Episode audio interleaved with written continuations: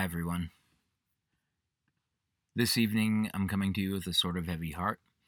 Um, as we got set to record this podcast episode, which you will no doubt really enjoy, we learned of a shooting at a Boulder King Supers that left 10 individuals dead. Our hearts are heavy with this news, our thoughts and our prayers are with the victims, and we hope to see a passage of common sense gun laws sooner rather than later.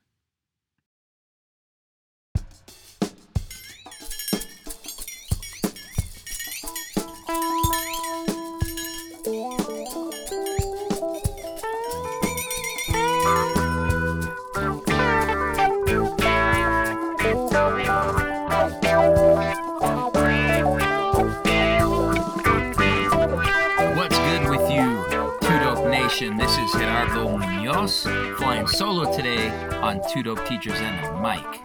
Before we get into this incredible, emotional, powerful, convicting episode of the podcast, we just want to take a moment and let you know why we're dropping an emergency podcast early this week.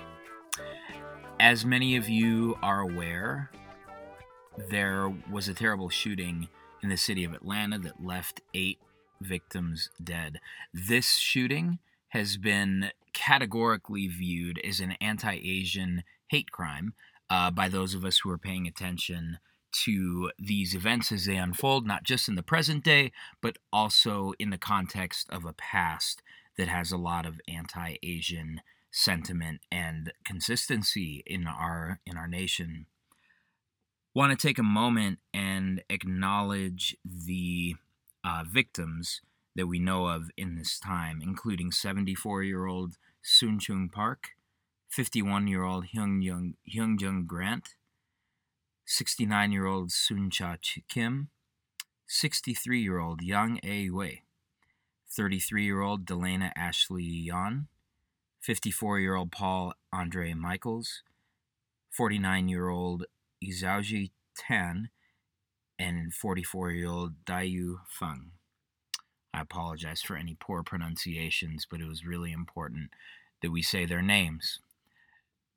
Friends, this is a fight that we must engage in and stand in solidarity with our Asian American Pacific Islander brothers and sisters. I have an incredible panel with my friends Tran, Kim, Carla, John, and Erica.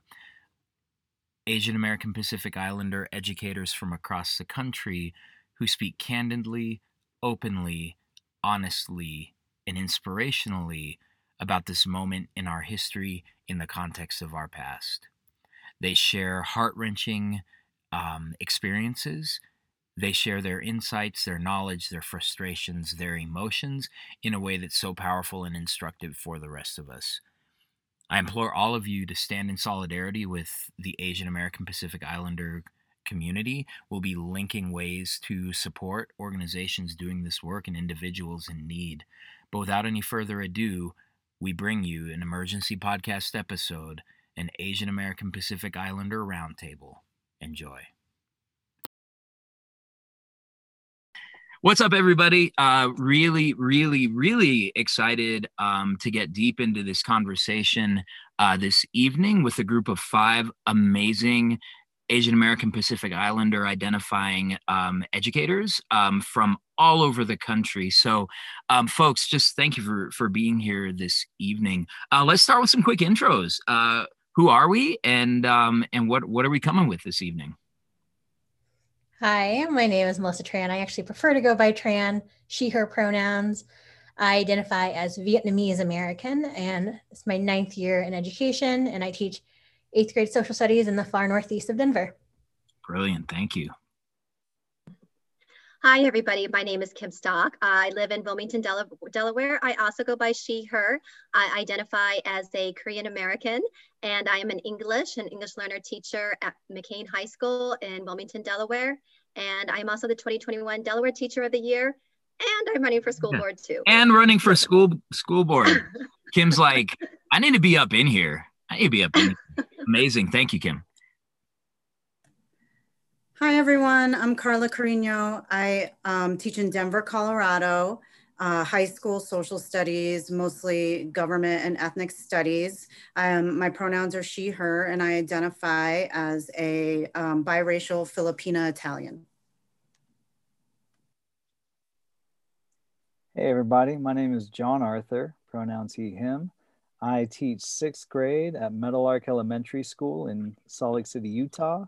I am Korean American. My mother was a Korean shop owner and my father was a soldier patrolling the, the DMZ in South Korea there. And uh, yeah, I'm the 2021 Utah Teacher of the Year.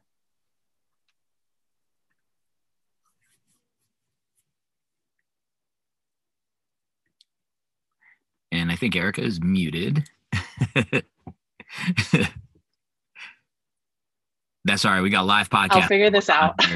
uh, you know, maybe, maybe not. Like, hopefully, this isn't forever, right? yeah. Right. Zoom bingo. Um, anyways, my name is Erica Shank. I currently teach in Denver. Um, I'm a high school science teacher. Um, I also identify as biracial, um, Chinese American, and Montanan.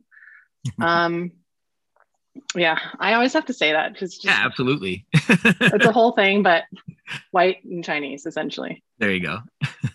Thank you. Well, folks, uh, once again, thanks for gathering this evening. Um, I want to I want to just say that th- this group of five individuals is just they're heroic to me because this was something that I was trying to find a way with Kevin and through Tudo Productions to try to, you know, how do we address this in a way that is authentic and in a way that really addresses kind of the moment that we're sitting in. And, you know, as educators, we spend time we're we're in these learning spaces every single day and uh, walking in with who we are. And so, um, so I, I dropped some tweets and emails and text messages and Facebook messages and you know oh I know someone like all that kind of stuff and um, and here we've got this incredible collection of folks and you know before we kind of get into the really heavy stuff uh, one one of the things that I I just love in life is like the opportunity to bring all of the dope people that I know and like together to like know each other um, because I feel so fortunate to know all of you. So thank you for uh, being here this evening. So um, we want to start a little bit with um, with your stories. Um, on the Two Dope Teachers and Mic podcast, it's just really important that we know the stories of teachers of color as we sort of engage the work, uh, particularly in this moment when it finally feels like people are talking about racism, like talking about it, not necessarily doing a great job talking about it all the time, but talking about it. And so, those of you who've been teaching as long as I have know that this conversation was just simply not happening, um, you know, in the late 90s. I'm dating myself now. Um, and so, uh, um, so it's an interesting moment. So let's talk a little bit about about you. Um, why did you choose to become a teacher? Um, what is it in your personal history or your cultural history, your family history that maybe defines a little bit of how um, you engage your work? And I think we will start with Kim. Yeah, that's a great question. And Gerardo, uh, I think that you're kind of a hero of ours. So thank you so much for, for saying those nice things. Um, so actually the reason why I became a teacher, well, I grew up in Lincoln, Nebraska, and I grew up in a very uh, white world, very Midwestern, kind of a Germanic uh, upbringing, if you, if you can imagine that. And um, I didn't really acknowledge the fact that I was Korean. Um, really until I was in high school. And, and I think there was a, a series of a series of events that that occurred. Um, I remember I was I was speaking to to one of my white friends and I, I referred to myself as us or something. And she says, Oh my gosh, you think you're white. And it just it made me have to really confront that that part of me. And right about this time, um, my um, English teacher, my junior year of high school, she actually had us read not an Asian author, but she had us read uh, Maya Angelou's uh, I Know Why the Cage Bird Sings. And there was something about reading about racism in a way that I could relate to. And it was really, um, really groundbreaking uh, uh to me to to have a teacher bring in somebody who wasn't who wasn't white and um, so honestly she she had us do this assignment where we had to teach a lesson which was also groundbreaking for the early 90s and um, and so you know when she said to me you know kim i think you should be an english teacher i just i listened to her i mean her words to me uh, really, really mattered. And, you know, right now as, as an English learner teacher, um, you know, I mean, honestly, my experiences are not the same as my students. Um, for some of them, uh, they, they come from different countries. They, they deal they deal with different um, different difficulties than, than what I had to deal with. Um, but I still think as somebody who had to assimilate um, or was forced to assimilate, I'm not I'm not really sure now that I think about it. Um, but but the reality is, as, as somebody who had to kind of give up something in order to fit in, in order to become, you know, this thing that we call American. And um, a lot of my students who are immigrants or, or children of immigrants, it's it's one of those things where that's not necessarily something that that people necessarily want. They don't necessarily want to be identified as American. And it's um, you know it's, it's an interesting conversation to to have uh, with my students and and i can i can definitely relate to some of those things. And so i think that my students kind of see me as as somebody who also is a, a little bit different just like they are. Um, and yet I, I think that i can kind of use my experiences to to relate to them and and to and because i had that teacher um, who was just not afraid to bring a little bit of, of myself, a, an author of color, uh, into the classroom, I just remember how important that was.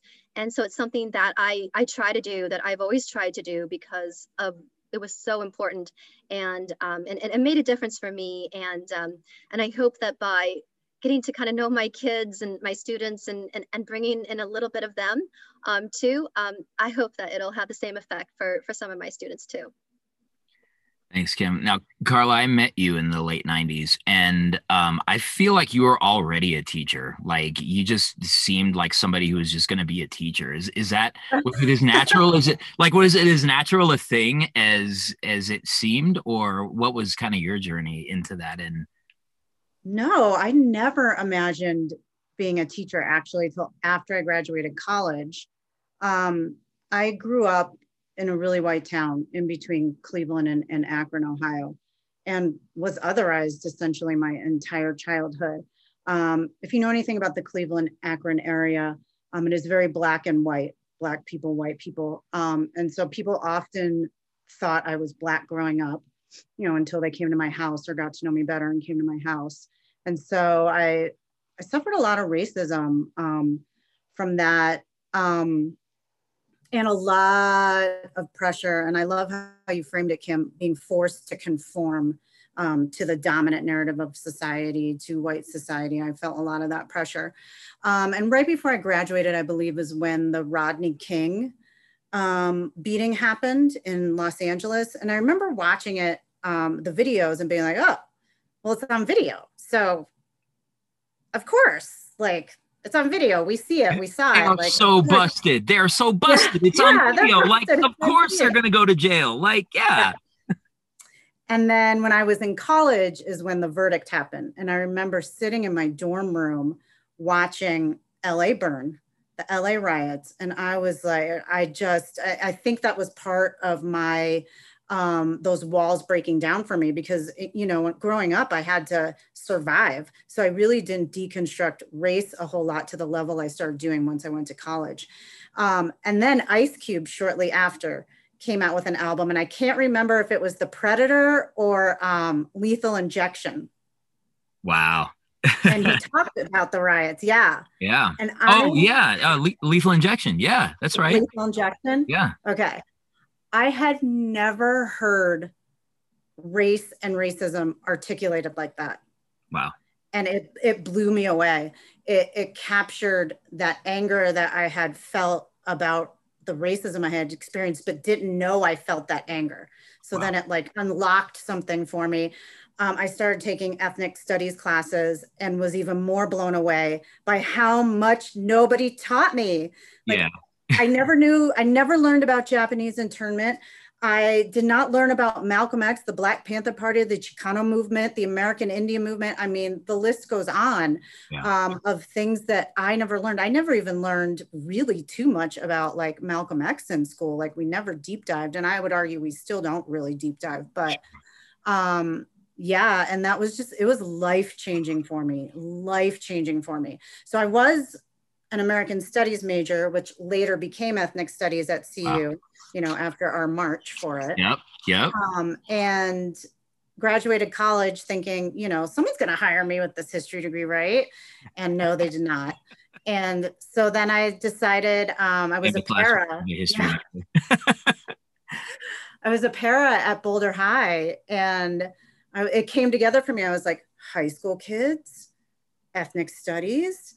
This is a great combination. yeah because I knew what ethnic studies had done for my consciousness. It was just, it was, it was life changing. And wow. so that's when I decided like, I'm going to become a teacher and use history to empower young people. Because when you look at movements across history, high school age kids, that's where it's at. Like they're the ones making moves. And right. so um, I just felt like I wanted to be part of that energy and, and support and empower whatever they came up with.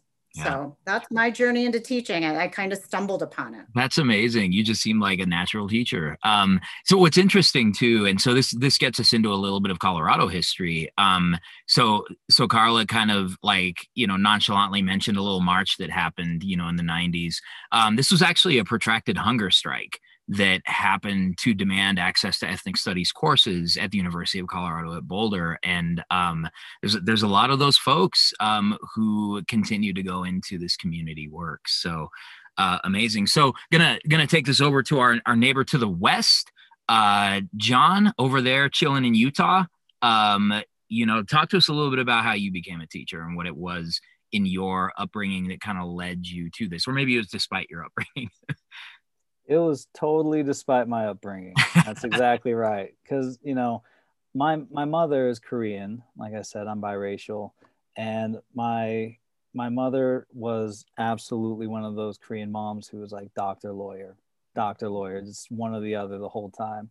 And uh, when I called her, I you know I I graduated from my undergrad with a degree in English and a minor in history. I tried to walk the path of a lawyer.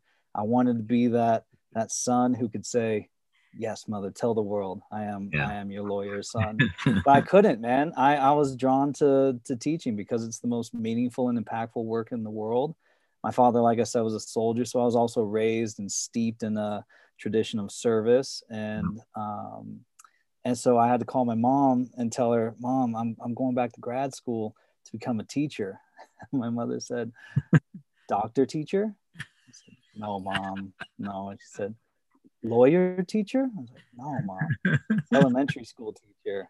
And Kim might know this. I my mom said, I gu, which is basically Korean for, you know, why have I wasted all these years on you?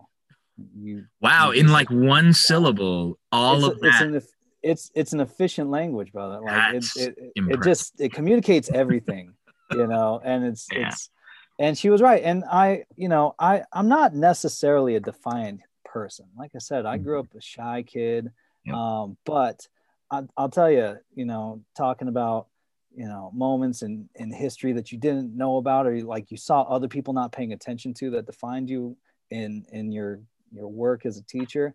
When I during my first year of teaching, there was a, a ferry that sank in Korea. Um, hundreds of uh, high school age kids died I'm saying and and I I remember coming into work that day, and I was just devastated. I was upset. My students could not understand why I was so upset. They're like, "Were your cousins on the boat?" I'm like, no, man. It was just these kids died on this ferry because their teachers told them to stay in their rooms captain came over, said, stay in your rooms, and then he abandoned ship. And all of these kids did the thing that defied logic. They just didn't apply their own reasoning to the situation and say, you know, this ship is tipping over and it's going to sink. We need to get off the boat. They listened to the authority figures wow. uh, that they trusted and they died for it. And I just, that's informed my teaching ever since. I insist wow. my kids apply their own thinking to everything and decide for themselves if I'm right or if I'm wrong. And they can they can call me out if they think I've misstepped or if I'm in the wrong place. And that's that's kind of defined my career and has brought me here now. That's incredible. Wow, that that's so powerful and and, and that is interesting because it makes me think about the um the histories that we as educators of color as humans of color have that others just don't know about. And um, wow, that's powerful. Um, Eric, how about you? Um, the the you said part Chinese, part Montana American.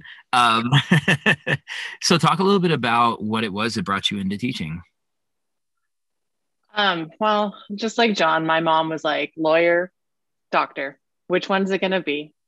And I have an older sister. She's two years older, and she really bought into the very strict parenting that my mom had. Okay. And my mom was the one who raised us. Like my my father was just he was out, you know, earning earning the money, and she raised us, and and then and worked also at the same time. Wow.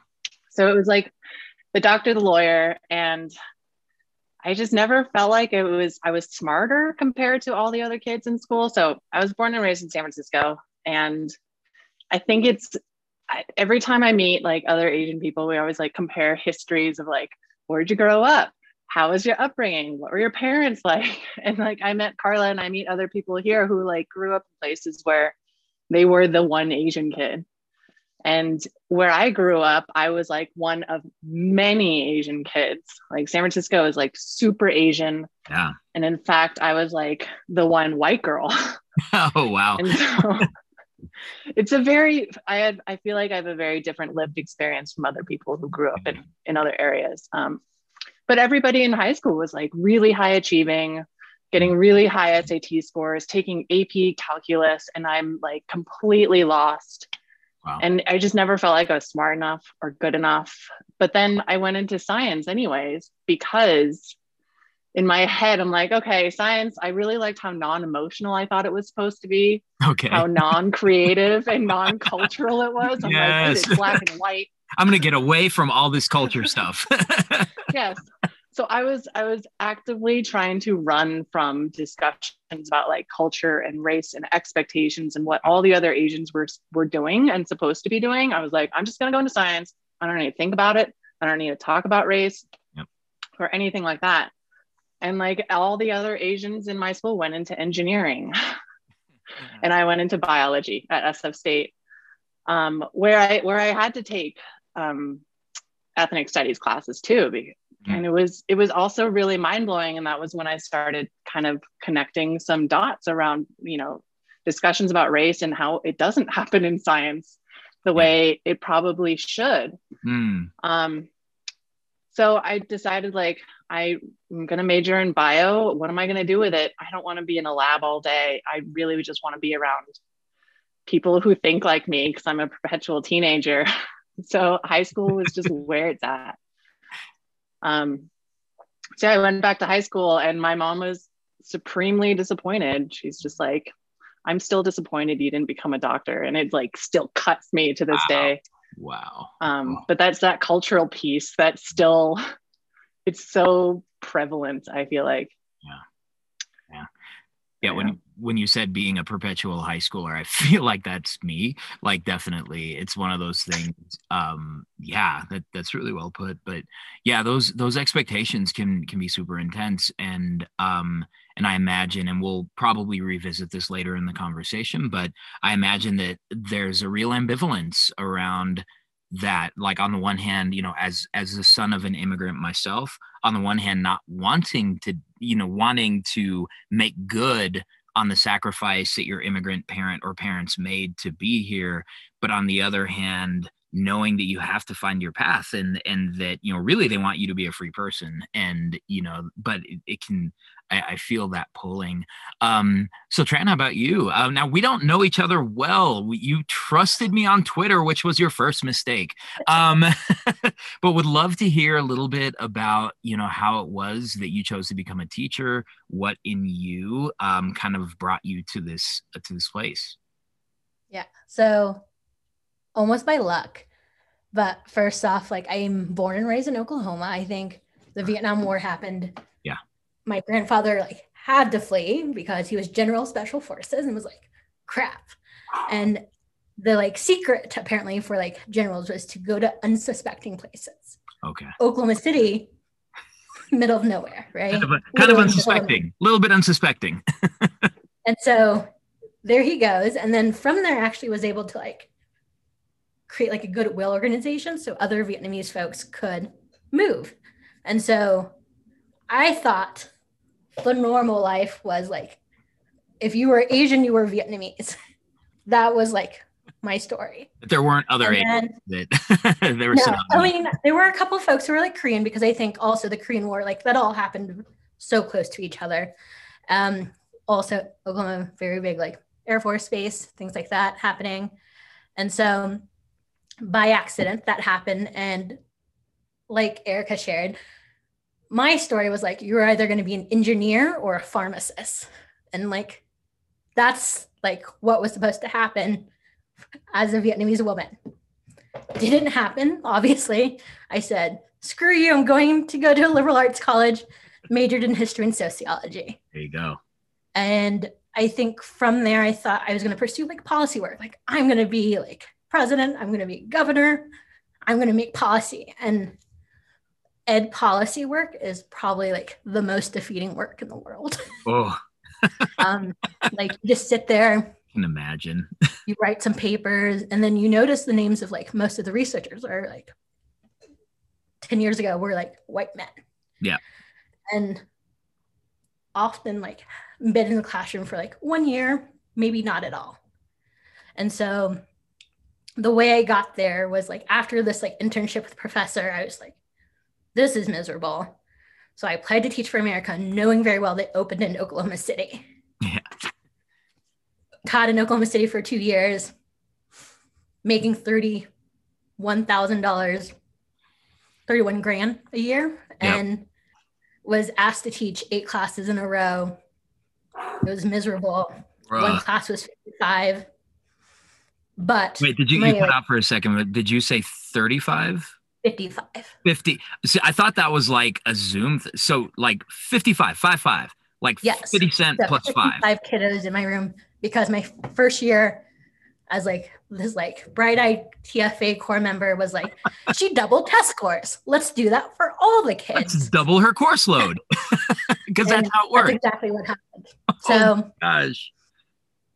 It was by accident. And that was when I was a math teacher, actually, you all. So Okay. former math teacher of three years. And then when I moved to Denver, really like realized like math was not it. Like maybe I should leave education and then Wow. found my way to history. And I just like love that 13 year olds are really in this space where they want to explore identity, Yeah. really like seeing things connect with the real world and just like be proud of their identity and just Mm. really powerful. And so that's how I'm here. Well, on behalf of the other social studies teacher on the call, we are so glad you came into the history classroom because we need you. Um, awesome. Thank you so much. Uh, man, y'all, y'all are amazing. This is such an interesting group of people. And it's just so striking to me how many teachers of color, just in general, didn't did, kind of stumbled into the work or came into the work despite you know the other factors around them. And i just think that that says a lot about the pipeline and how uh, the teaching force comes to look the way it looks. So uh, we're going to move on to the next question. So um going to have some folks discuss how your asian or asian american identity uh in identities i should say show up in your life and in your work.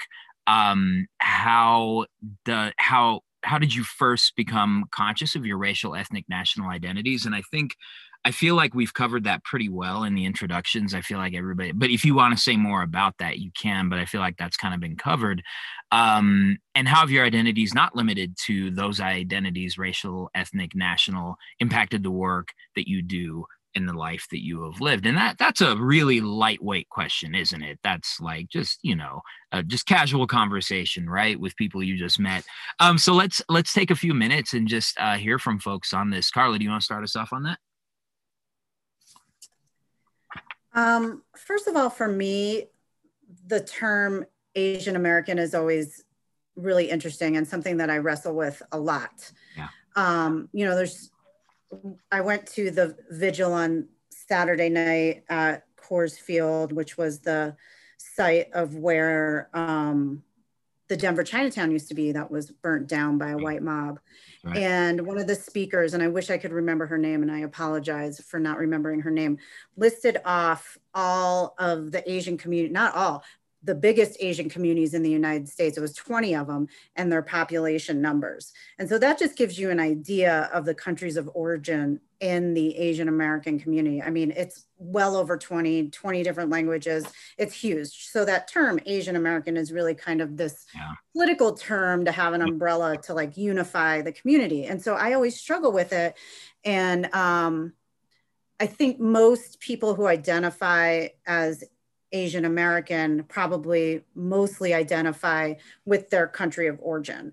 Okay. And so I identify as Filipino, which is an interesting bucket in and of That's itself. Right. right. Yep. you know, because of all of the colonization that has happened by Spain, yep. by the United States. And so I always feel a little bit, I don't know, I got a little dab of Spanish, some Filipino, some, you know, Southeast Asian, maybe a little Pacific Islander, although that would probably make the Pacific Islanders not happy to say that. But we are an islander people. Literally, literally a bunch of islands in the Pacific. So it wouldn't be inaccurate. Seven thousand to be exact. Yeah. Just a few.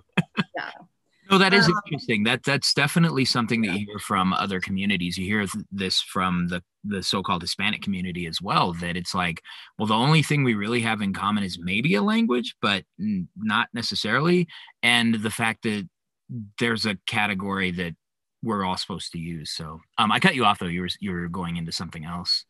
No, let's see. I don't remember what I was saying. Oh, so like, how does my identity show up? I think also because of how I look, I'm often mistaken for being Latinx or Mexican, Chicano, Mexican American. Um, and so I, I always have like weird identity issues, especially because in the United States, we're supposed to check one box and it just doesn't work for me um, and so i really i really struggle with that so i think what what i bring to my teaching is this um, idea of growing up around immigrants. Um, I, I, feel really passionate about immigration issues.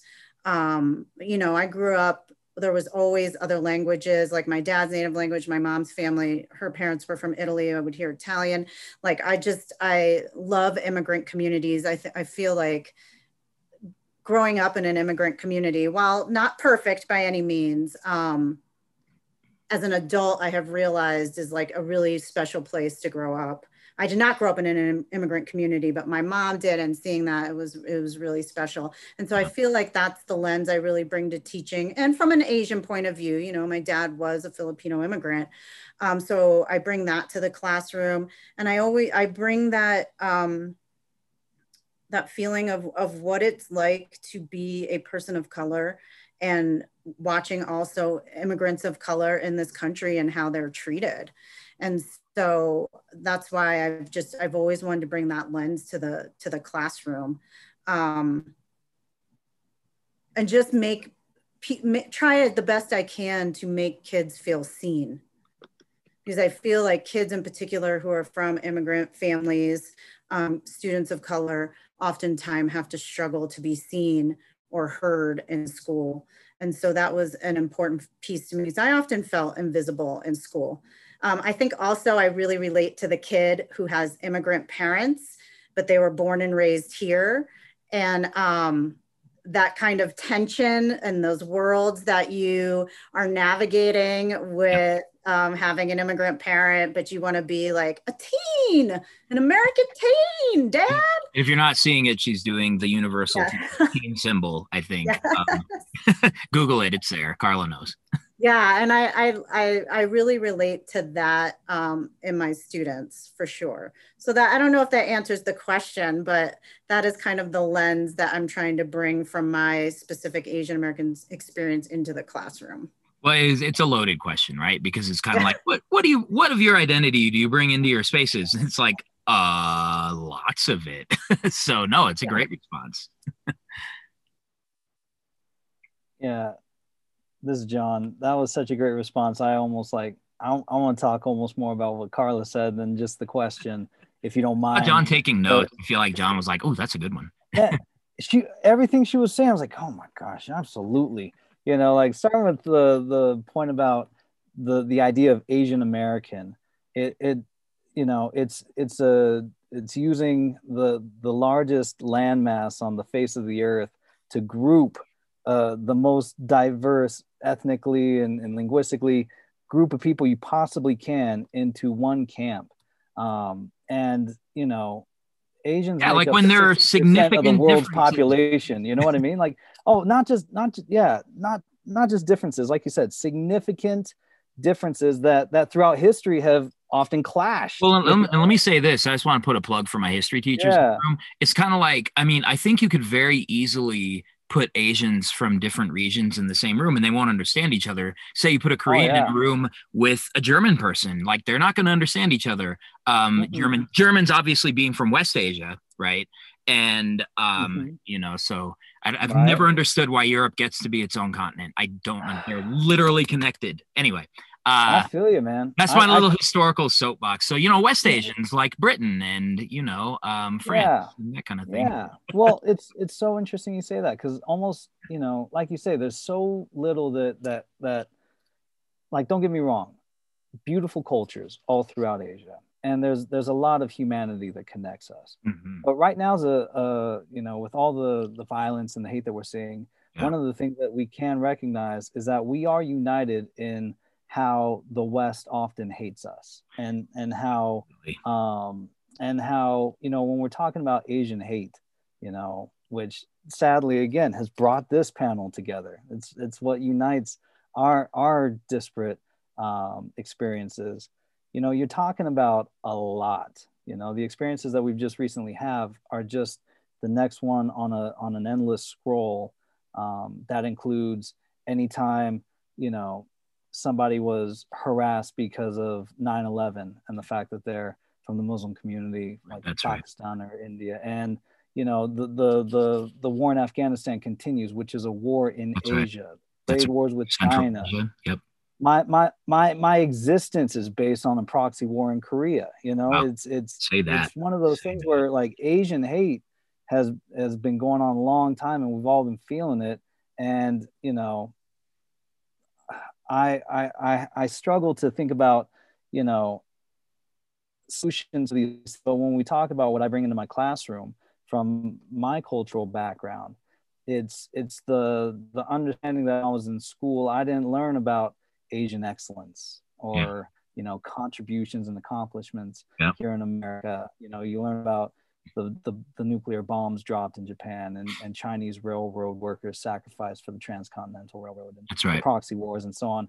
And That's so right. I, I, you know, I want to uh, help my students not only be seen like Carla was talking about, yeah. but they need to recognize that no one's going to be looking for them. They have to make themselves wow. seen. They've got to get loud. They got to recognize that no one's going to shine a light on them. And so they, they have no choice but to shine. Because if they don't, then our our communities, our our our contributions will just go unnoticed. And unfortunately, a lot of us come from you know in Asian communities, you know, a cultural background that insists that that young people be a little quieter, you know, and they, mm-hmm. they listen before speaking up. And so kids aren't always comfortable speaking up when they come from our communities. Yeah. And so in my classroom, I insist. And like I said, as a kid, I would have hated it, but it would have served me well. Yeah. Yeah. Who knows what John Arthur could have become if he had a teacher like John Arthur I'm telling you. Man. No, but I, you know, it. not not to trivialize um, with jokes. I think um, I, I got chills when you said this thing about universal hatred because I think that you know when when we and and this conversation has got me really like trying to dig in more authentically into that question of like well why do we need to have like why why does why does an umbrella term exist for a group group of people? Like you know maybe there's an argument to be made that well through the census resources are distributed and that kind of thing but um but it seems like when asian americans are discussed it's usually in a way that a doesn't honor the diversity of asian american communities and b is usually in a negative way or referring to a negative history. So, John, thank you so much for that. Um, I apologize. Do you mind if I just add one little thing? One more thing. Do it. Do it. Do it. What you just pointed out, and this is really quick. Another thing that that does is it it, it hides and it just it makes it hard for people to see that certain communities within the umbrella of Asian suffer because yeah. because we get grouped together. You know, Absolutely. Southeast Asian refugees um, and their their academic performance gets lost in the the numbers that come out of East Asian refugee right. or East That's Asian right. community. So it's it's harmful. It's not just it's very harmful, and destructive. Absolutely. And uh, those of you who are listening at home, you don't see the snaps that John is getting from the other members of the roundtable. So let the record show that there are snaps. Um, That's right. Yeah, I really, I really appreciate that John brought that up. That it's a, this unified front now that there has to be against Asian hate. Um, I was just reading this article earlier today, written by Cathy Park Hong, that came out in the Atlantic, and it was about. I mean, the title of it is "Why This Wave of Anti-Asian Racism Feels Different."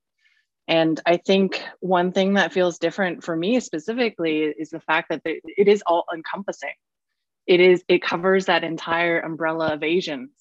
Um, when the Rodney King, you know, events happened in LA, it was the Korean businesses that were, you know, like lit on fire and destroyed. But it was the Koreans had to rebuild themselves, and they stayed quiet and they rebuilt themselves. There wasn't this coalition of of Asians helping them out. And I think that in the article it talks about like events that have happened in the past that have brought Asians together, like Vincent Chin um, in I forget where it was, like Detroit.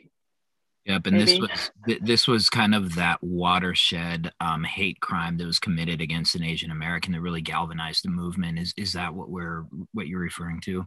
Yeah, yeah. And I mean, there have been events in the past, but I don't think I've, I don't remember in my lifetime, and I was born in 1980, um, when there has been this unifying event that we really have to get behind.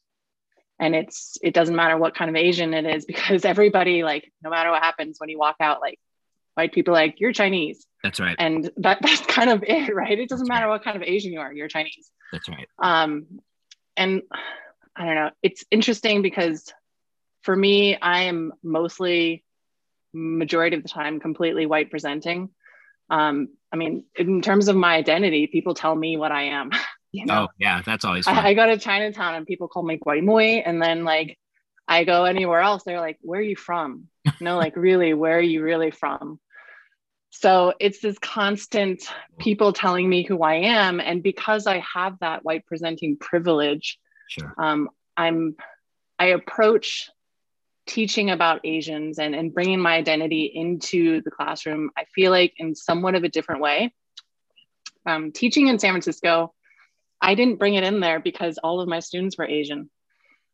um, and then i taught in brooklyn and it was the school that i taught at was really small and it was truly diverse not in the way like we have diversity but they exist in separate bubbles that don't Yeah, interact right. right it was truly diverse Our Um, district is and so- segregated, but you know, like, but the district is diverse, right? Yeah. yeah i i feel like my identity comes into my classroom the most here in denver Hmm. um, when i first moved into denver it was felt really shocking to me i had like culture shock coming to denver because i would just drive down the street and everybody was just so white to me Yeah.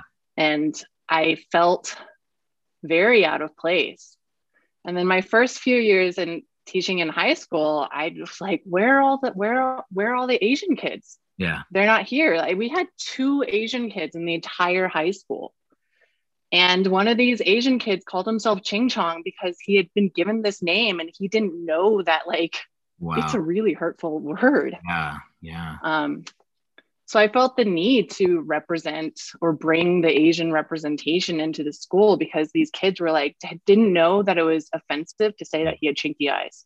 Yeah. And so like I instantly felt the need to teach Yeah. about what it means to be Asian, what like what is hurtful, what's not, what does Asian mean? There are so many different types of Asian, and it's not like we're not all Chinese. Right. I mean, I happen to be, but we're not all Chinese, you know. I am, but not everybody. yeah, it was it was shocking to me what they didn't know about Asians here in Denver. Well, especially the history that Carla referred to, um, the fact that you know Denver had a teeming and and vibrant Chinatown that was burned to the ground by by uh, white supremacists, and just an incredible thing. You know the the point that you made about the about the the Ching Chong nickname, right? Um, it what's interesting to me, and this kind of connects to what uh, what John was saying, is that when I've asked students to talk about, to write about when they've first realized that they had a racial identity, um, a lot of them talk about having that word, that set of words thrown at them. Um, and uh, it's just incredible for that to be the first realization that you're racially different. So thank you for sharing that, Erica.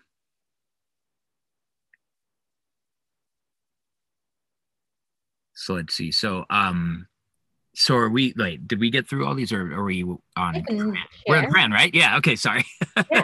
Thank you. So I I've just like been thinking and just like yeah. I think like big picture, thinking about like my story and my narrative, I like know very well like my existence is also one of assimilation, right? Yeah. And sorry, I like tear up. No, um, it's it's it's.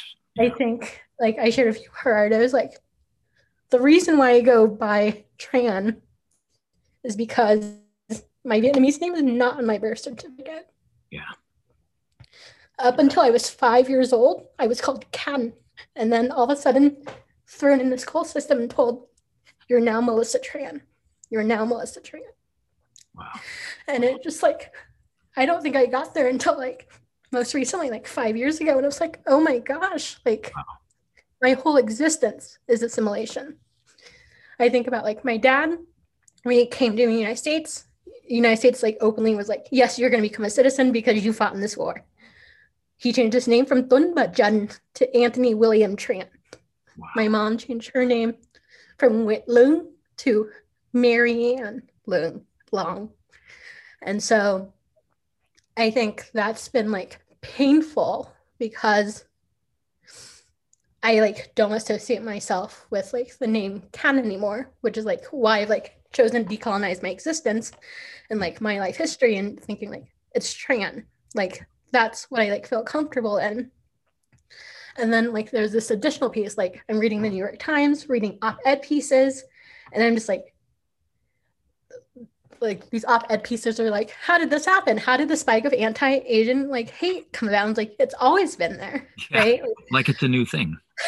It's not the I think the thing is like because I've assimilated, I've become quiet about it and accepted that as my existence for so long. And I don't think I actually knew I was Asian American until I went to college, liberal arts school in Colorado Springs, by the way, if you all know where that is. Oh yeah.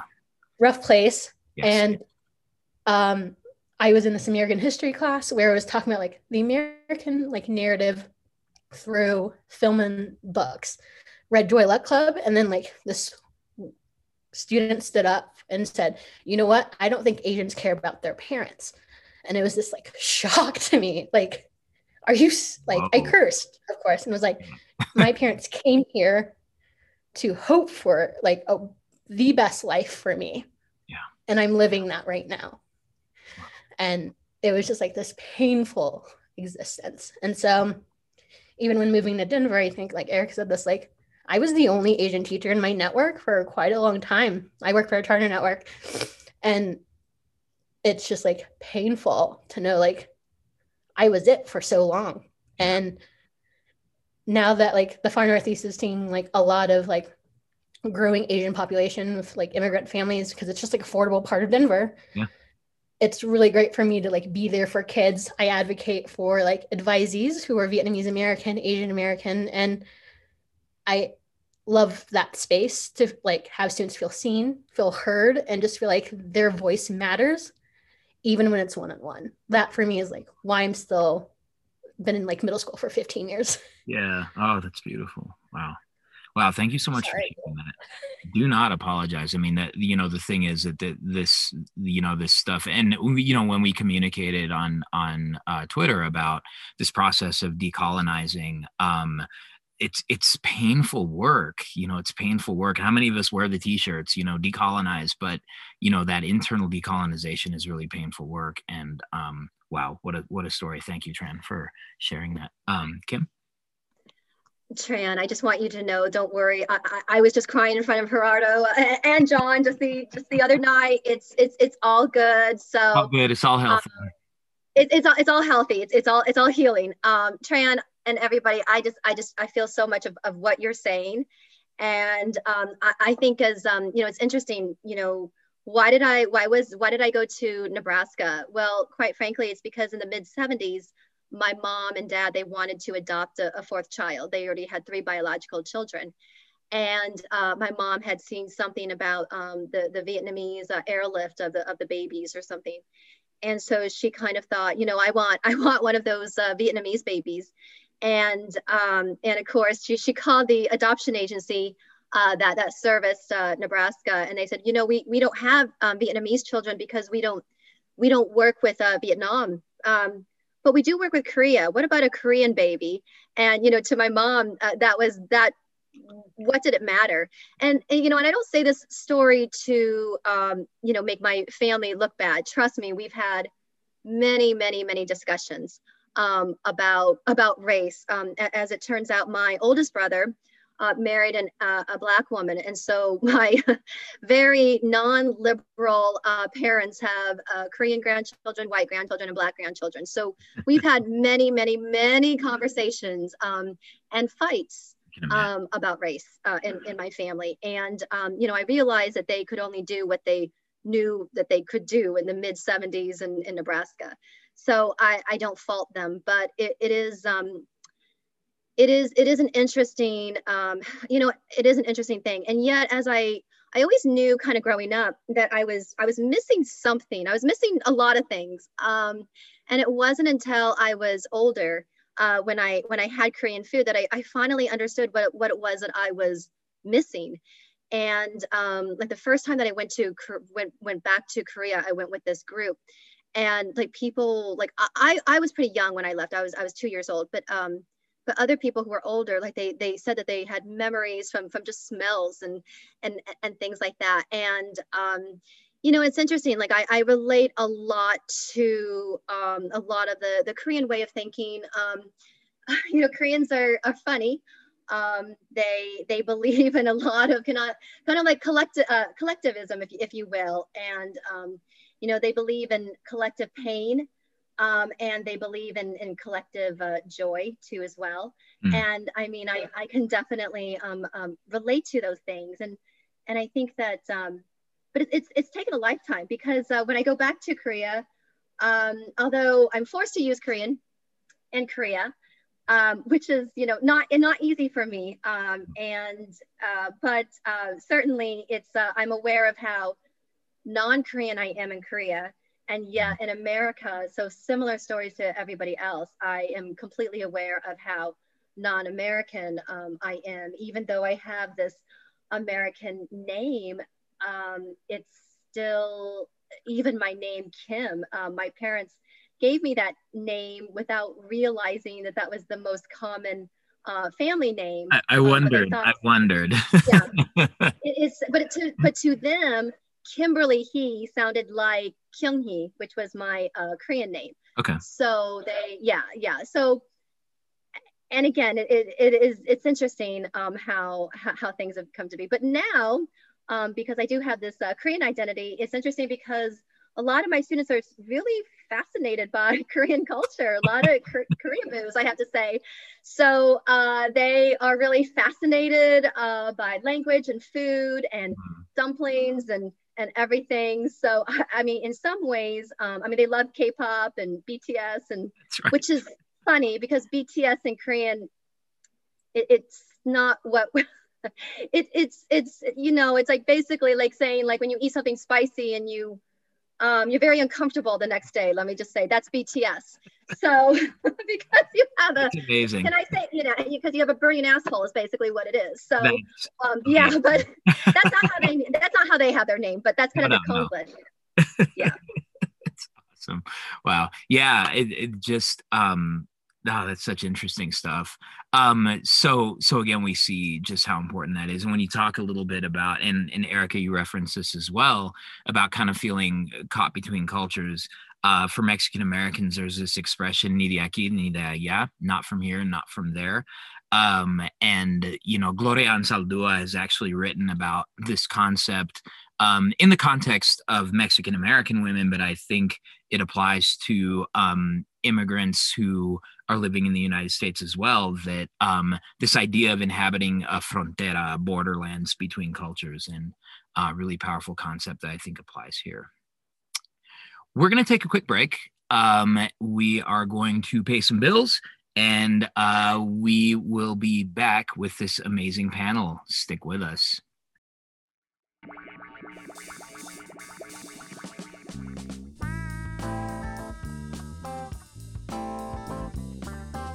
We are deeply grateful for all your support these last few years. Your engagement on social media, your downloads, and your enthusiasm have kept us going since we started this two dope adventure nearly five years ago. Right, Kev? Yes. Thank you from the bottom of our hearts for your ongoing support of the content that remixes the conversation about race, power, and education. We have big hopes and dreams that you have inspired and with your support, those dreams begin to take shape in reality. In the coming weeks, you will learn about projects that we can now go forward with because you stepped up. Yeah, we're so happy. Of course, we still have numerous projects filed away that are awaiting your support. You can support these projects by visiting patreon.com slash teachers. Patrons who join at the 2dope level get a 2dope Nation sticker. And what's better than stickers? Um, it's designed by local uh, artist Sham. And for a limited time, limited time, the next five 2dope patrons will get a copy of Cornelius Minor's book, We Got This. What? What a deal. Hey, that is. And it's signed. And That's right. And it's signed. Patrons will enjoy special access to us in the form of Ask Me Anything threads, throwback old episodes, occasional Zoom meetings, and sneak previews to upcoming work and public appearances. Our upcoming podcast series, The Exit Interview, featuring the brilliant Asia Lyons, which highlights the stories of Black teachers who were forced out of teaching, is only possible because of our patrons. I, I can't wait. I can't wait. It's going to be so dope. So we asked and you responded. We look forward to growing and learning with you. Let's remix this conversation on race, power, and education.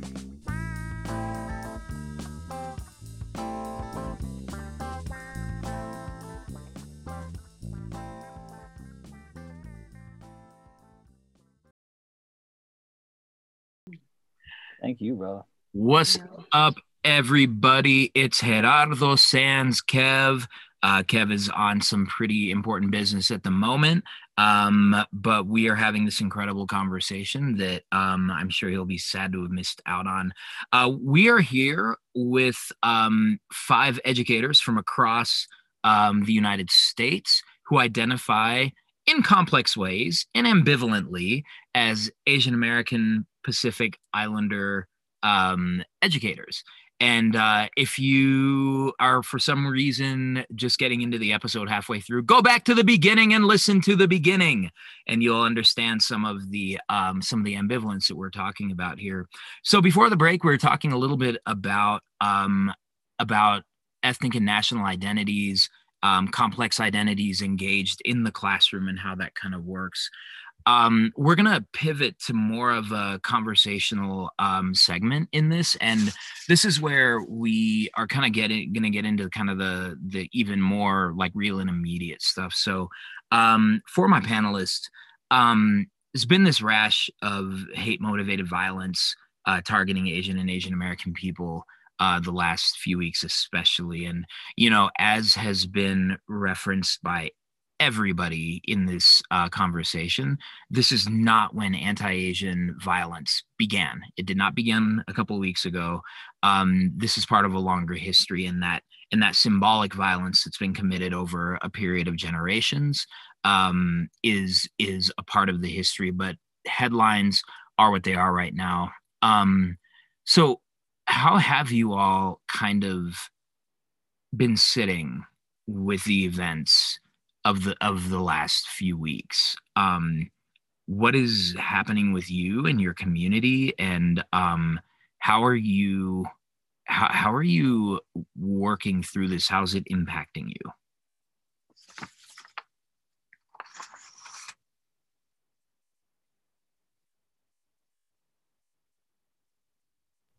I think I had like two initial reactions. One of like feeling numb, like America is racist, the history of America foundationally has always been racist. Cool, accept it, move on. Right. But then the second piece is like white supremacy. Like, get off your high horse. Like, if we as like educators are trying to like dismantle that notion that like diverse voices don't matter or like they should matter, then like why aren't we like why is this still happening 2021? Yeah. Yeah. Yeah, that numbness I think is is common for a lot of folks who've had a history of this, but others.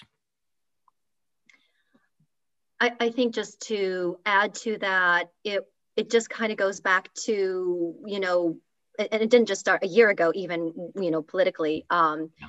You know, with Trump uh, calling it the China virus and, and the Kung flu. But what I distinctly remember is, you know, saying to people, um, you can't, you can't say that. It's, uh, you, you can't do that. It, it, it's actually putting myself and my family in danger if you perpetuate this. And to have people say back to me, it's not racism. It's not racist to say that. And um, it's just it's just kind of a, a of a lifetime of being told that you know um, this wasn't racism or that wasn't racism when that's distinctly how I remember it or that's distinctly how it felt to me. And I mean, I think that I think people have got to stop telling people that's not racism because if it is, it is. And and then we can have a real conversation about it. But but but to deny it is is not is not going to help at all. Yeah. Um, and I mean, I, I think I, I don't know if I if I mentioned um, in, in a session with Gerardo and, and John, um, but when I, you know, well, I guess 20 years ago, when I was 26, I was married to a Korean American man. Mm. And um, he was actually uh, stabbed, and, he was stabbed to death in, in Boston. And and that's not the part that that I'm actually referencing. It's actually when I went to go visit the homicide detective, and he said to me, he said, "Well, I think probably what happened is that you know Jung was at the wrong place at the wrong time." And um, probably you know i mean he was targeted because he was korean. And um, and i remember him saying to me it's impossible to find who who could who would have done this. It's impossible. It just you know he said he said i'll, I'll try because you know that's my job. But uh, it's it's impossible. And i remember you know going back to nebraska with this baby who was four months old. And um, you know i remember you know maybe calling him one more time and uh, being told you know kind of the same thing. It's just it's just impossible. You can't get anybody to speak about anything. And accepting it. And i i think now i think now that i'm 46 i i can't believe that i just accepted that.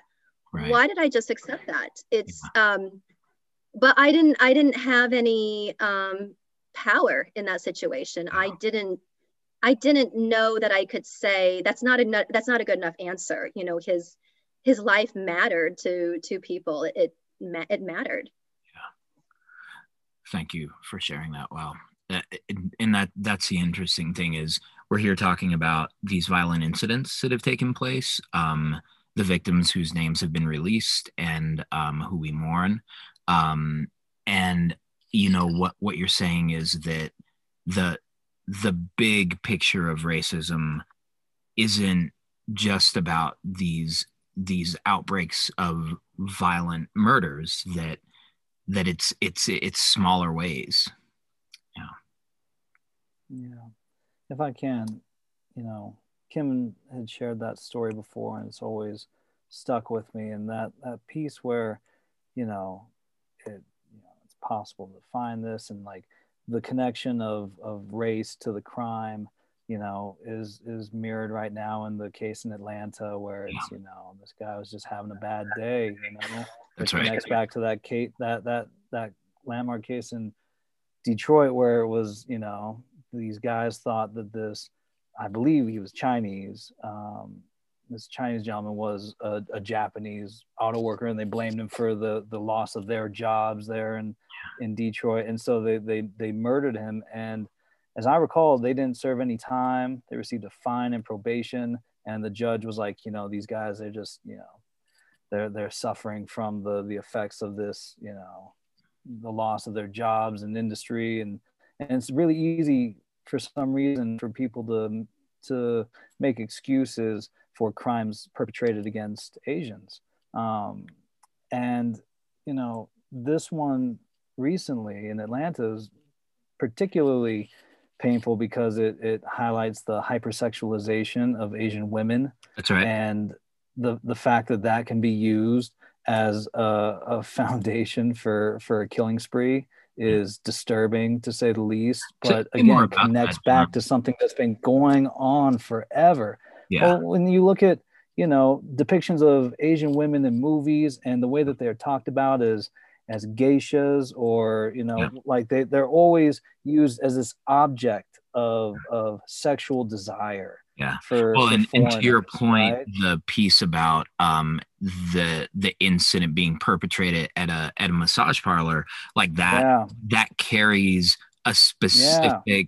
dog whistle yeah. um when we kind of talk about it yeah. Absolutely it does. And these are you know that's not something that that asians who go into the massage business have have called upon themselves. You use right. the phrase massage parlor and automatically these connotations start coming to mind for yeah, people. Absolutely. and that that has been placed upon these these people. And and you know the the the the language that that you know kim was referencing from you know our president and others. There's Yeah. there's two things I want to say about that. Number one, um, that that is heard by our children and it affects them. Last year, I had a, a young student slap uh, an Asian student on the playground, and they're best friends. And when I ran over to find out what the heck was going on, um, the student who had slapped his Asian friend said, "Oh no, it's okay. We're just playing. I'm, I'm slapping the corona off of him." And you know, they they Ooh. he genuinely did not process how awful his his words and actions were in those moments, and it's because they, it's just it was just there, just floating around, and and whether or not adults think that that stuff becomes internalized it does for our children. And we see Yeah. that as teachers in our schools.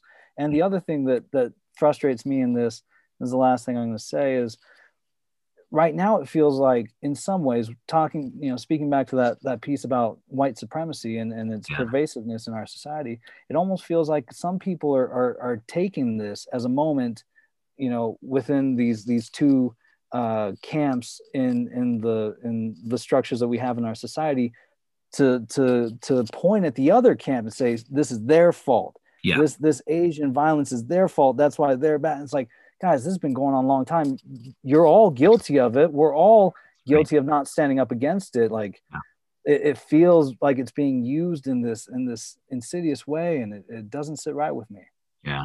And and to your point, and I think Erica, you also made um, reference to this earlier in the conversation, the murder of Vincent Chin. Um, even if you look it up on Wikipedia, they qualify the killers who are convicted of manslaughter.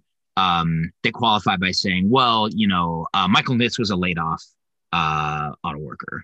And you know and and just in the quick wikipedia entry like the you know the part that comes up on google they humanize ronald evans and michael nitz more than they humanize vincent chin who was beaten to death in, in a savage way. Um thank you for that john. That's that's incredible. And you know to your point you know uh words matter and um you know especially when you know we all work with young people and we know the things that catch on, whether in social media or in mainstream media, these are things that they absorb one way or the other.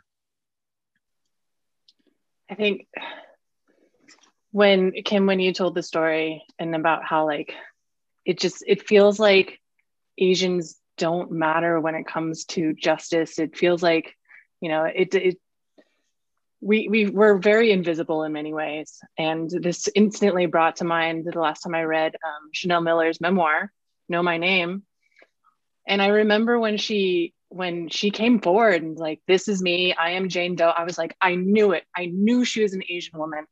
Because in the white supremacy within the justice system and in Stanford, you know, you have this white Stanford swimmer guy who was so, you know, sympathized with, and you know, for 20 minutes of action, his whole life is going to get thrown away. And she had that very powerful letter. And it was just, it was things like that. It's just over and over and over and over again. And we're constantly told that's not racist. That's, you know, that's cultural appreciation it's not racist, you know? It's like, don't be so sensitive. I'm just really appreciating your culture. I'm just telling you you're pretty. Yeah. You know, and when in her book she talked about how she was targeted, he targeted like all the other Asian women at this party. Wow. And it's just that book really brought up a lot of issues for me. Yeah. And just all of the things that have been coming up like again, not, none of this is new. No. I scroll through Instagram and it's like trauma porn yeah. I'm just constantly seeing these videos of grandmothers having to beat away their attackers and it's it's extremely triggering. Yeah. Um and it's I can't help but feel numb to it. Yeah. You know, my friends send me texts like, How are you holding up? I'm like, Do you really want to go there? Do you right. actually want to talk about it? Because yeah. like you haven't talked to me in a year. Yeah. Yep. so I don't know, it's interesting well, it trying is... to wrap my head around it. Yeah, and and to your point about the the social media aspect of this, there's there's that you know the the posts that the obligatory posts that people want to make um, to show that they you know to to signal that they care what, do they call that virtue signaling right?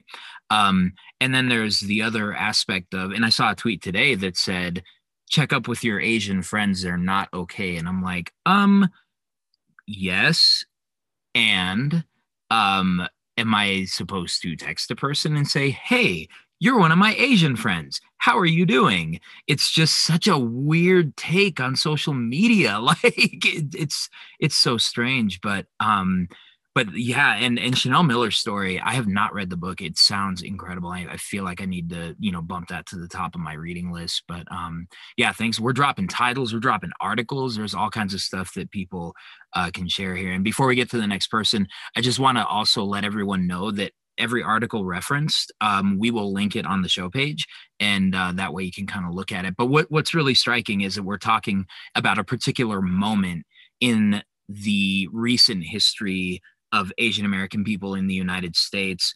But I hope what everybody's hearing is like, yeah, this has been happening for a really long time. This does not actually feel different. It doesn't feel good. Um, it doesn't feel different. I guess for me, I was really devastated, and Erica knows this because I texted her. We've been texting. Um, yeah, I was really devastated. I was really upset about it. And and maybe for me because it was the culmination of a history of invisibility. Um also listening to well, Im- they're immigrants and I know how hard immigrants work. Like and, and they even said that before they even published like the kind of work that um, these women did like the amount of hours they spent working. I already knew that. I already knew that because we already know immigrants in this country work tirelessly.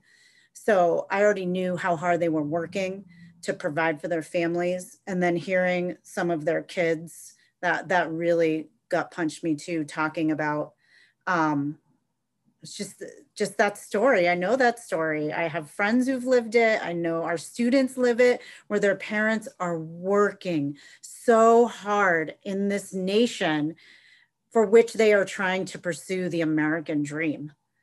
And and that's what happened to them.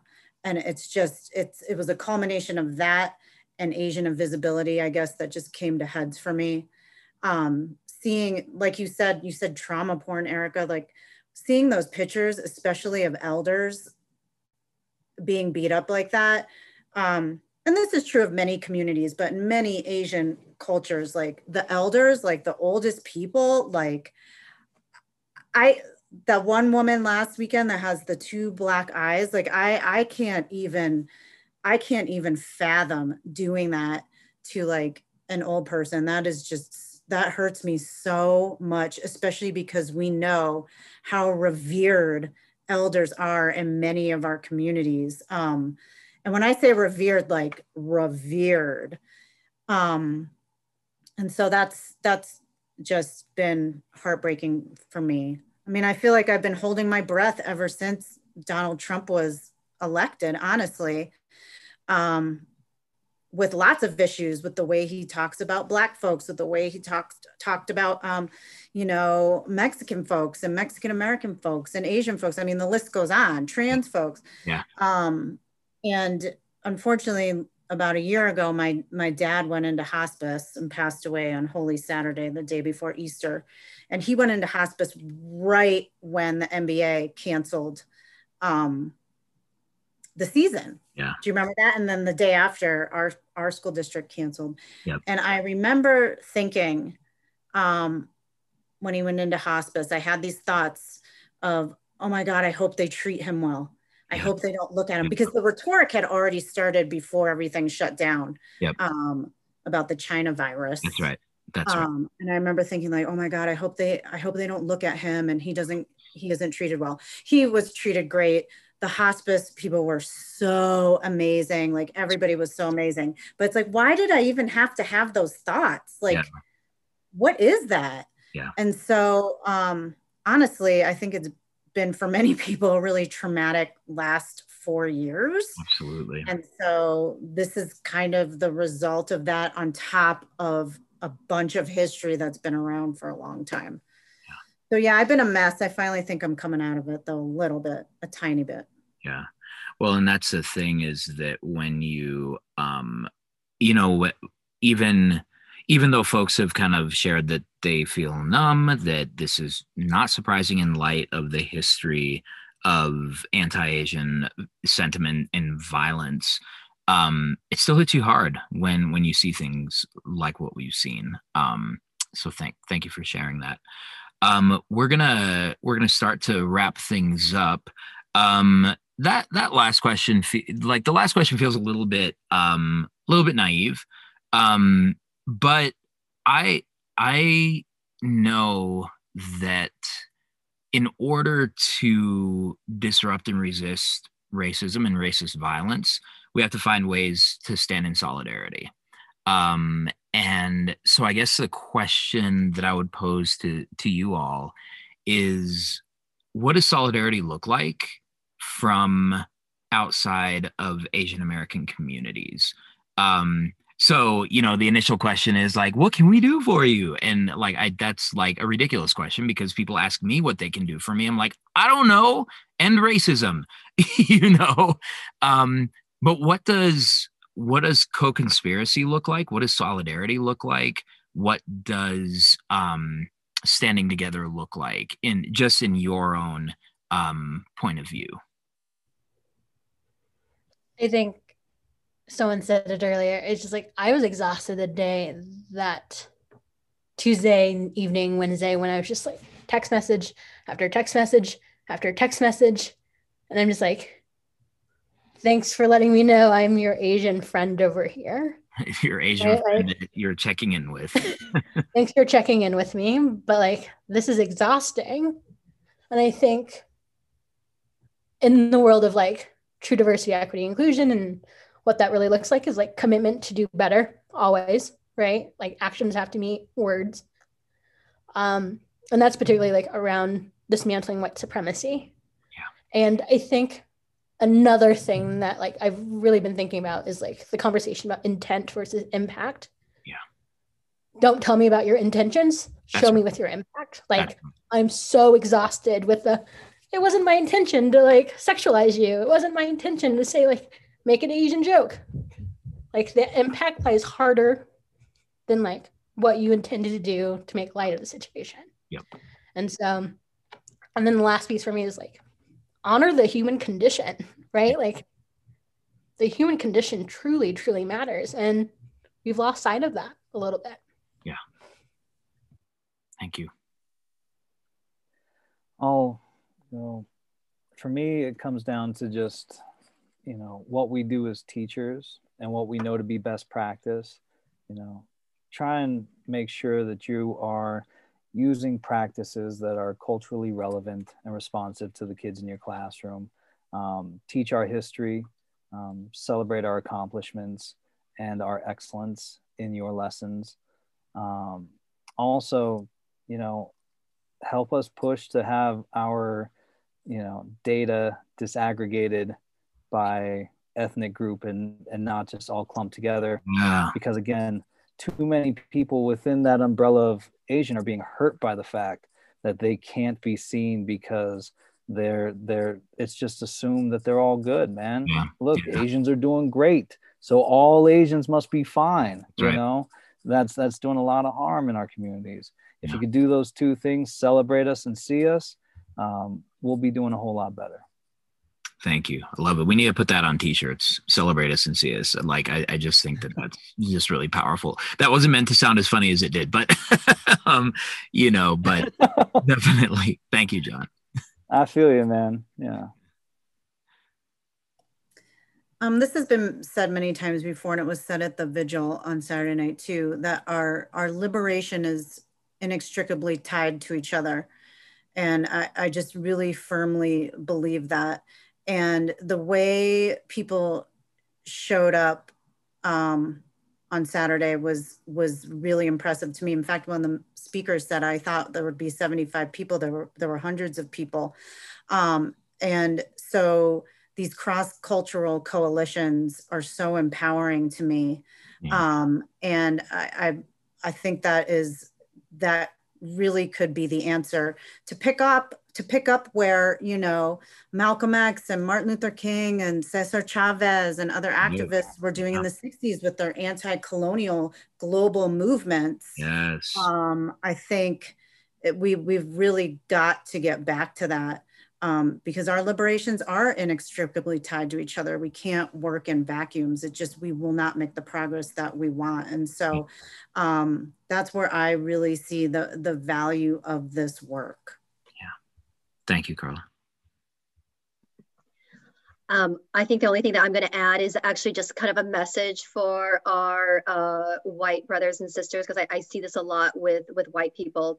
I find that um, after um, something like this happens, or um, after you know what happened in in the spring, um, a continuation that they are all ready to join um, the diversity committee. They're all ready to fight when those They're going to be in a book club. happen They're going to join a they book that club. they, want to they want to read a book and I'm not saying there's anything wrong with reading books and um you know that they want to read the book they they want to check in with you That's they right. want to they want to do all those things they want to they want to empathize and then when they get to the meeting they want to take it all over and talk about how right. bad they feel how guilty right. they feel That's how right. bad they feel and, and and not that that discussion isn't necessary but then 3 weeks later when it's no longer trendy they're no longer to be seen That's right. so I guess my message is, is that if you really care about us and you really care about equity and, and culturally responsive teaching and, and, and living in a world that that is better for everybody, then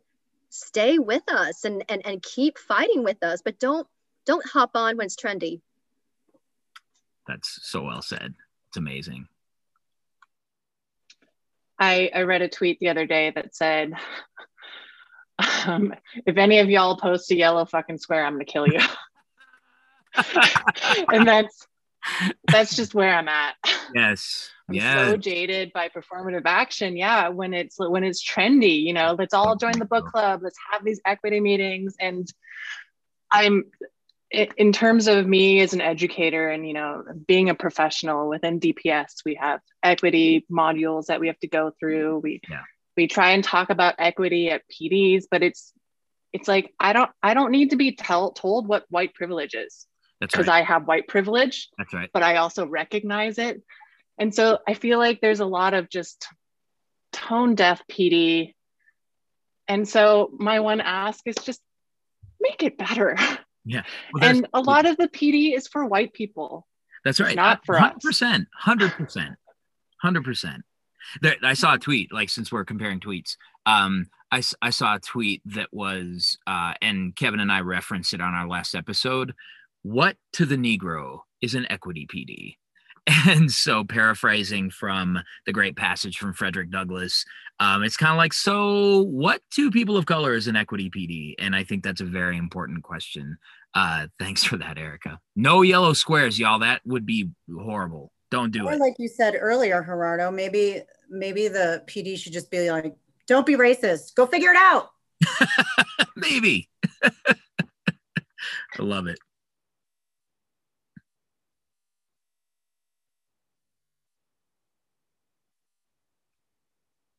Stuff. So, any parting thoughts um, from anyone else? All right. Well, I just want to thank you for having this space and for having us on. This has been really, really lovely for me and meeting new people. Yes, follow each other. Everybody here is dope. Um, no, and thank you for coming on. You know, I think that um, I think that the more we are able to just hear people's stories, hear people how they're kind of existing in a moment, um, because the key to ending all of this is we just gotta freaking humanize people, like you know, human beings feeling human things um, through awful incidents of human catastrophe. And um and i think that's the most important thing. So um i want to thank my guests erica kim tran john. Carla y'all are amazing. This was a phenomenal conversation. If you like what you are listening to here on the too dope teachers and a mic podcast uh, give us a follow on instagram and twitter at too dope teachers. You can also like us on facebook or as cornelius minor said your auntie can like us on facebook um, facebook.com slash too dope teachers and a mic. Um, you can also email us um, too dope teachers at gmail.com and in fact this show idea came from a listener. So uh, we are really appreciative of, um, of that listener for letting us know. Um, and we ask that if you are um, if you like what you're hearing rate us give us five star rating uh, write a review share this widely um, because these are stories that need to be told. Uh, thanks y'all. We'll catch you next time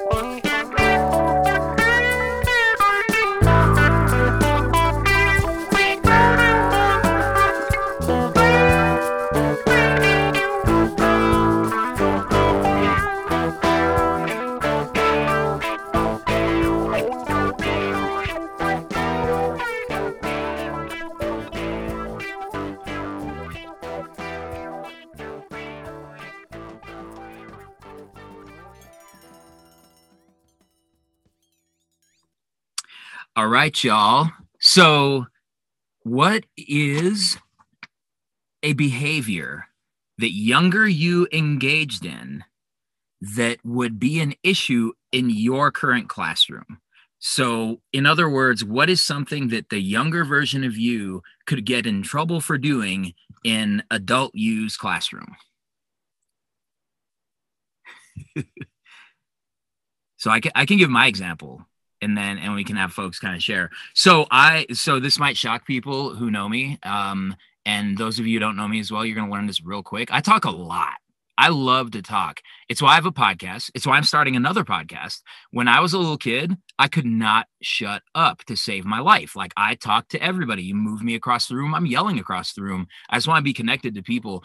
And that would actually be a problem in my class right now because i want kids to talk. I want kids to share their opinions.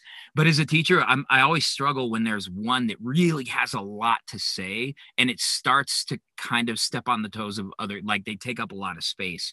So younger me takes up a lot of space. Older me wants kids to take up space like particularly kids of color and um, our young women of color but i like i don't know if i could handle young me like 15 16 year old me in my classroom today. So that's kind of what we're looking at. What about the rest of you? What would you get in trouble with for? I don't know that I would get in trouble for this, but I definitely think it might have been a little bit immature. But uh, when I was in high school, that's kind of when I would uh, realize that I was Korean, uh, which was a big deal because uh, I actually grew up with a white family. So it was a very, very big deal for me to realize that. Well, I kind of went through my um, phase of realizing that and then just kind of seeing um, and being angry for the first time in my life about a lot of the racism that I had experienced, you know, being uh, in an all white environment.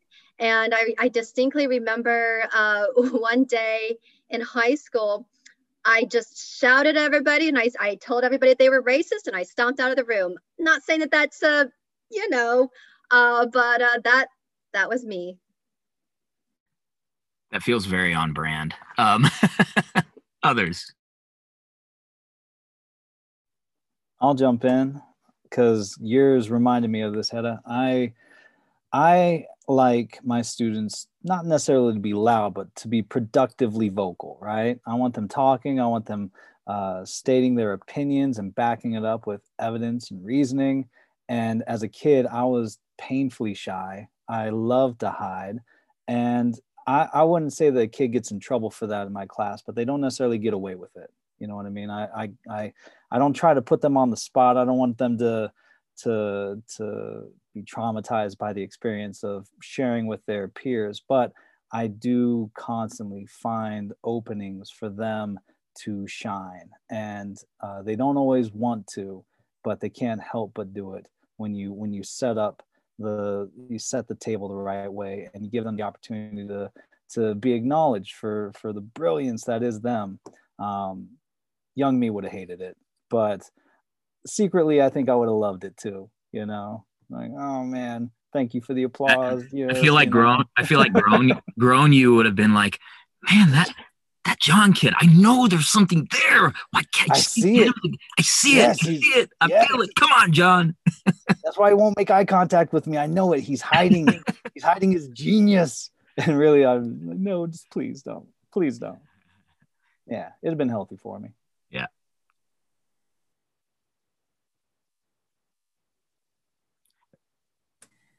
Um, it's funny you mentioned that, John, because now I'm seeing I definitely liked to hide, but at the same time, um, I guess I put myself on blast without knowing that I was doing it because I loved talking to my friends in class. Um, I also have a really short attention span. And so um, that actually plays out as a teacher for myself as well like where i feel like students know they can get me off something really quick and i try to brain it back in but oh my gosh they i think they love taking me down rabbit holes because i can easily easily go there you can't help yourself like, you yeah help like yourself. today i had um uh, I had to take my puppy to doggy daycare, and you have a webcam that you can watch them. And so I would like intermittently in class turn on the doggy cam so we could see what she was oh, doing if she no, was okay. look at, look, at, her. Oh she's so cute. Look at yeah. her oh my god. Yeah. So that's i just have a really short attention span. And so the classroom i just remember oh, getting so antsy even though our classes were probably like only 45 minutes which as a teacher 45 minutes is so short. But first, um, I just could not pay attention for that long sitting in a desk listening to a lecture. And yet, you know, we have students who feel the same way. And again, you know, I don't know if I would fault them for that necessarily. So I try to really switch things up and not do the same thing for the entire period. I try to break things up, but um yeah, that's that's that's my story of 15-year-old Carla. Yeah, for, for me, it's staff meetings, and Kevin will tell you that he has to remind me of half of the things that are said in a staff meeting because seven minutes and I'm done. Like I just, I'm doing other things. I'm texting. I'm getting him in trouble. You know, like that kind of thing. So yeah.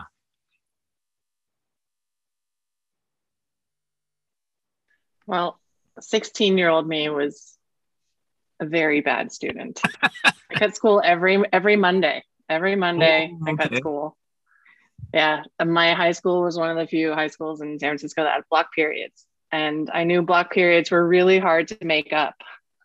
and they happened, you know, Tuesday through Friday. Monday, we had every class for only 40 minutes. So I was like, Monday means nothing. Yeah, we don't do anything. Um, so every Monday, I cut school and went to the coffee shop, went to the beach, hung out with my friends.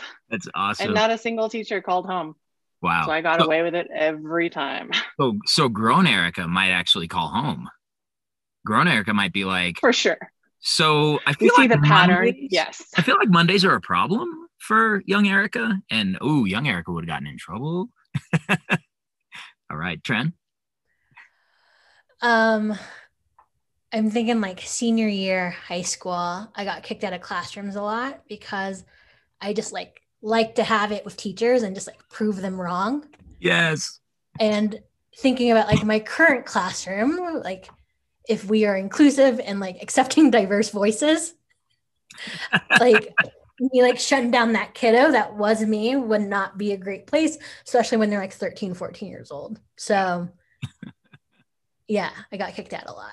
That's amazing. It's amazing. Ah, such good stories, y'all. This is really cool. I really like how how it's like funny and reflective also because you know adult teachers were at once young people and you know that plays a role in our lives all right gonna pause for a second